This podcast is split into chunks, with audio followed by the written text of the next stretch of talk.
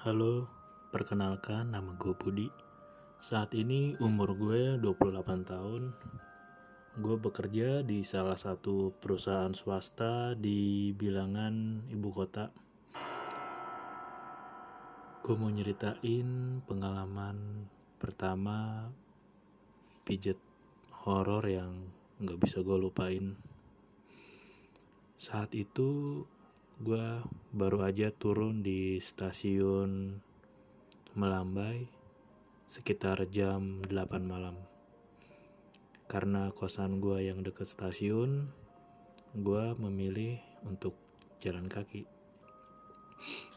Kosan gue ini ngelewatin jalan raya yang sebelah kanan kirinya ada ruko dan lapak-lapak jualan pedagang kaki lima. Entah kenapa ketika gue jalan dari sebelah kanan ada sesuatu yang menarik perhatian gue. Gue nengok ke kanan dan ada ruko dua lantai di sana dari beberapa ruko yang gue lihat warna rukonya itu warna putih persis warna putih yang udah lama kena sinar matahari, hujan, putih-putih, pudar karena kelamaan kena perubahan cuaca.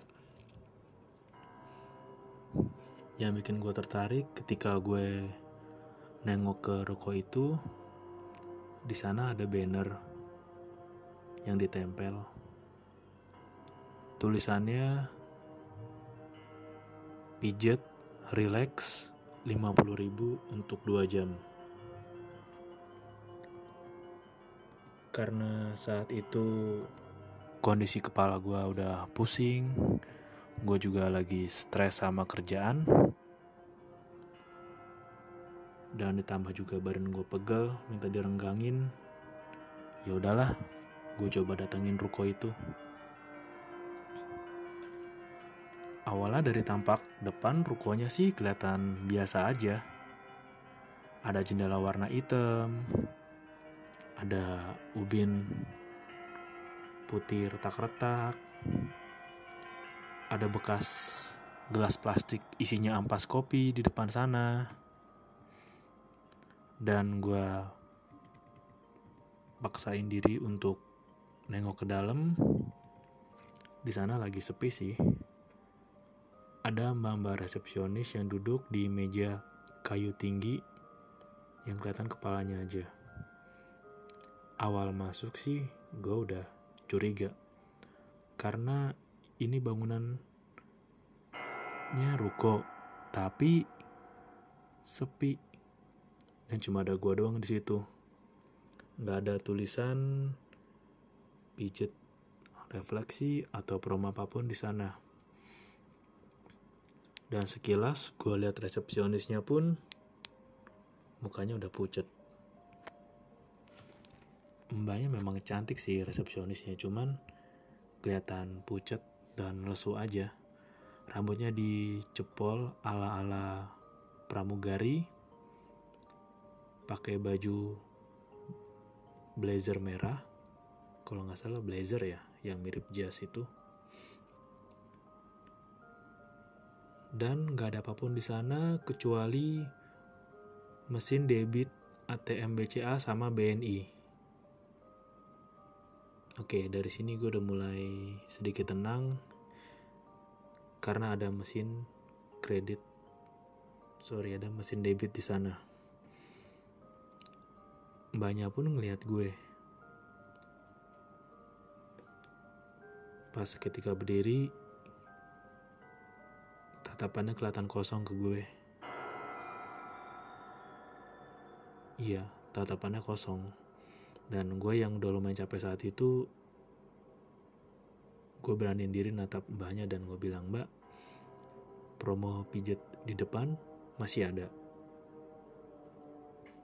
Mbaknya cuma bilang dengan suara kecil yang gue susah denger, iya ada. Oke, mbak mau dong satu. Banyak cuma ngeliat gue dan doi ngambil buku di laci ditulis. Doi nyodorin buku besar buku akuntansi yang udah digarisin pakai penggaris hitam. Gue di, diminta diisi data diri. Nomor nama data data diri lain kelihatannya gue memang pengunjung pertama di sana karena bukunya kosong dan gue ada di antrian pertama.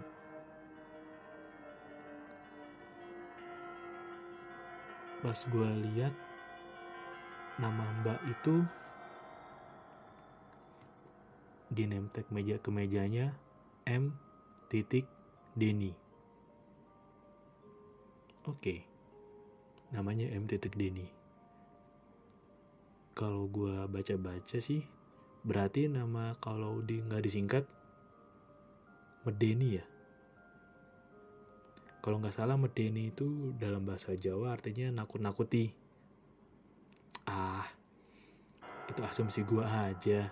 Nggak mungkin namanya Medeni. Mungkin namanya Mia Ramadhani. Mbak Dini cuma nyuruh gue ke lantai dua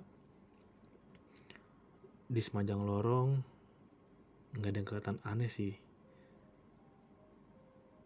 Sampai gue tiba di atas ke lantai dua cuma ada dua bilik di sana.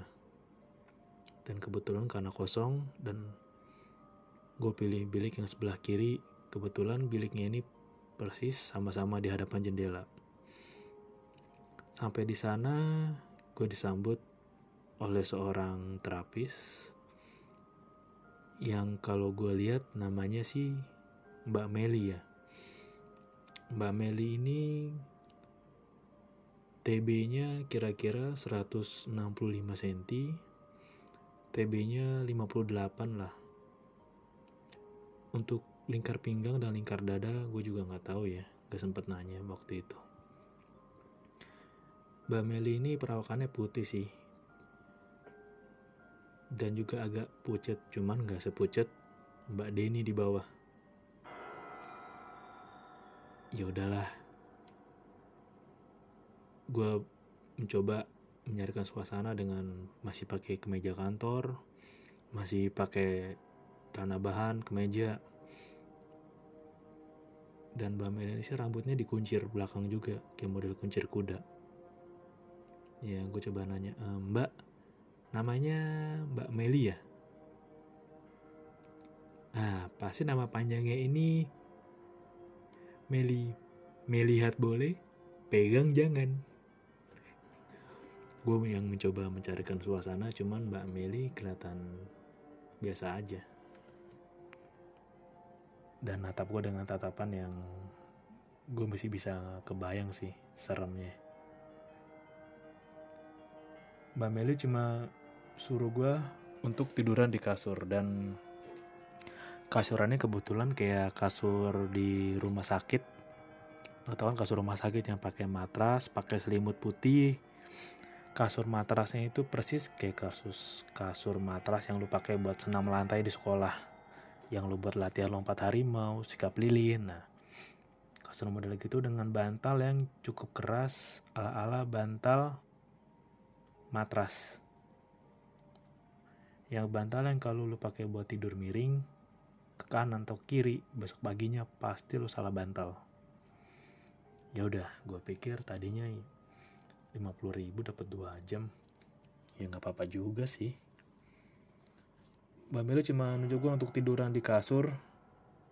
Cuman karena mungkin Mbak Meli grogi kali ya. Gue nggak mencoba maksudnya apa dia nunjuk. Gue rebahan terus Mbak Meli masih nunjuk. Gini mbak, rebahan. Masih nunjuk-nunjuk. Gimana sih?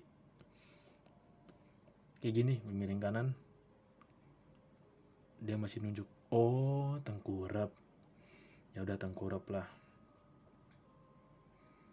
Perlahan Mbak Meli mijit tangannya ke kemeja gue. Ya mungkin agar suasana lebih rileks gue tahan Mbak Meli. Tahan ya Mbak. Saya buka kemeja dulu. Gak enak kemeja kantor. Soalnya besok masih mau dipakai lagi. Gue lepas kemeja kantor gue dan gue longgarin celana kerja gue. Gue coba pakai kaos kutang doang dan tanah yang udah longgar. Pertama kali Mbak Meli nyentuh gue gue kerasa tangannya anyep banget. Kayak orang lagi nahan lapar. Ya awalnya emang takut sih tapi gue coba biasain aja ya mungkin Mbak Meli ini emang lagi nahan lapar atau emang tangannya dingin aja. Kayak grogi baru pertama mijet kalau gue nilai sih pijatannya Mbak Meli lumayan ya cuman agak kurang neken aja sih. Gue juga nggak enak mau minta banyak-banyak karena 50 ribu 2 jam untuk mijat tuh udah murah. Gue coba nikmatin pijatan pijatan Mbak Meli dan berusaha terlungkup ke kiri miring ke kiri leher gue di bantal itu yang gue yakin sih gue baru miring sebentar aja udah sakit leher gue. Ya udah nggak apa-apa lah perlahan gue nikmatin pijatannya dan gak lama ketiduran mungkin saat itu gue udah tidur sekitar satu jam dan pijatan Mbak Meli udah nggak seenak pertama tadi. Gue yang mencoba mencairkan suasana. Eh, Mbak, pijatnya kok nggak berasa sih? Ya, gue cuma bisa bergumam. Ya namanya pijat 50 ribu 2 jam. Lu mijit biasa tangan sejam juga udah kebas. Akhirnya gue coba nawarin ke Mbak Meli untuk gantian. Ya udah Mbak. Sini deh gantian. Saya yang pijet. Tangan Mbak pasti kram ya. Pijet saya terus Mbak Meli cuma natap gue dengan tatapan kosong. Dan gue belum tahu saat itu maksudnya apa. Ya udah. Mungkin saat itu Mbak Meli juga kelihatannya malu sih untuk tiduran dan nggak bisa disembunyiin tangan yang lumayan kesemutan dan kaku habis mijit gua. Dia tiduran. Tiduran dan saat itu Mbak Meli pakai kemeja putih atau blazer putih yang mirip perawat gitu. Setelah Mbak Meli mau tiduran gantian lah gue mijitin dia.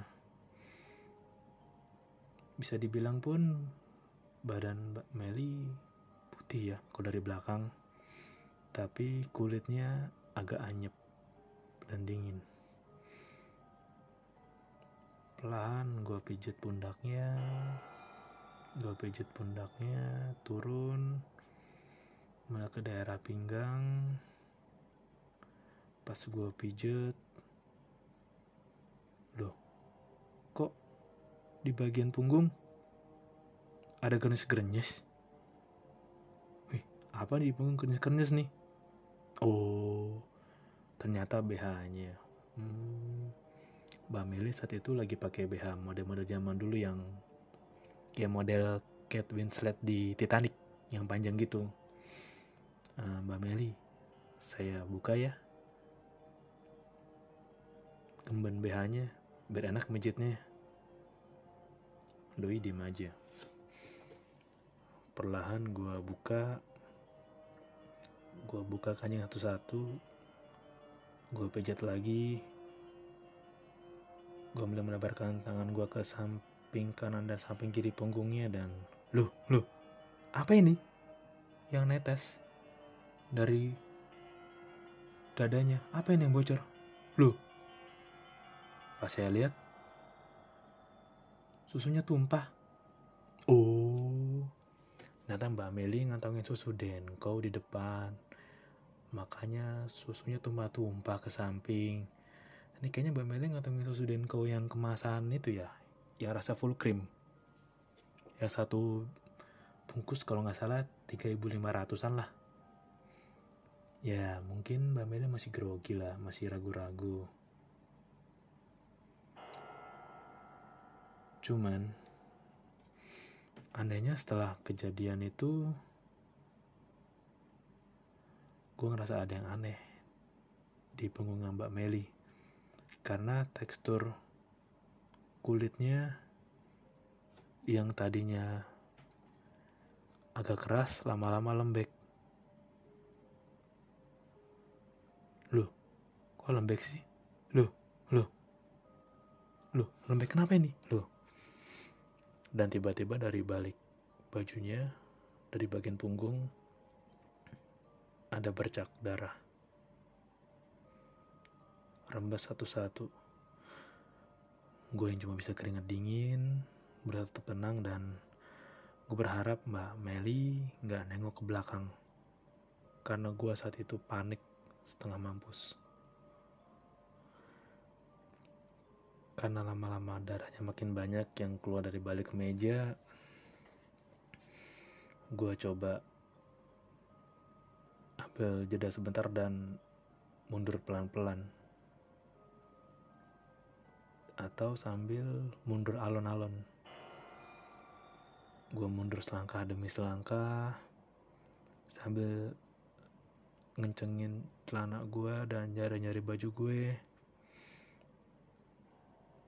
dan pas gue balik nengok ke posisi Mbak Meli tidur Doi udah berdiri ngadep kaca dengan darah yang semakin banyak rembes di punggungnya dan kepala Doi muter 180 derajat dengan tatapan yang kosong. Pucuk kuning. Buset. Loh, loh, loh, loh, loh. Gue yang panik berusaha nyari ke meja gue, bawa tas gue dan gue beraniin diri buat lari sekencang-kencangnya buat turun. Tiba-tiba seisi ruko itu seperti gempa goyang-goyang-goyang goyang panik goyang lari dengan kancing kemeja kantor belum sepenuhnya gue pasang celana juga masih kedodor-dodoran lari Mbak Denny di resepsionis juga udah nggak ada. Tapi sih mesin debitnya masih ada. Gue lari keluar gue tersungkur dan ketika gue balik badan itu ruko ternyata ruko kosong. Ruko kosong yang udah lama nggak ditempatin. Gue nggak tahu sih mau reaksi reaksi kayak gimana. Gue asli. Panik dan takut setakut takutnya cuman gue masih bersyukur sih. Karena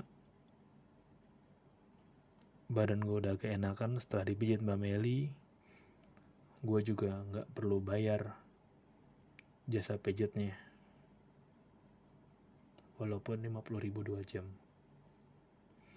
Oke itu dia pengalaman yang bisa gue share pengalaman pertama pijit horor gue. Sampai jumpa di cerita gue yang lain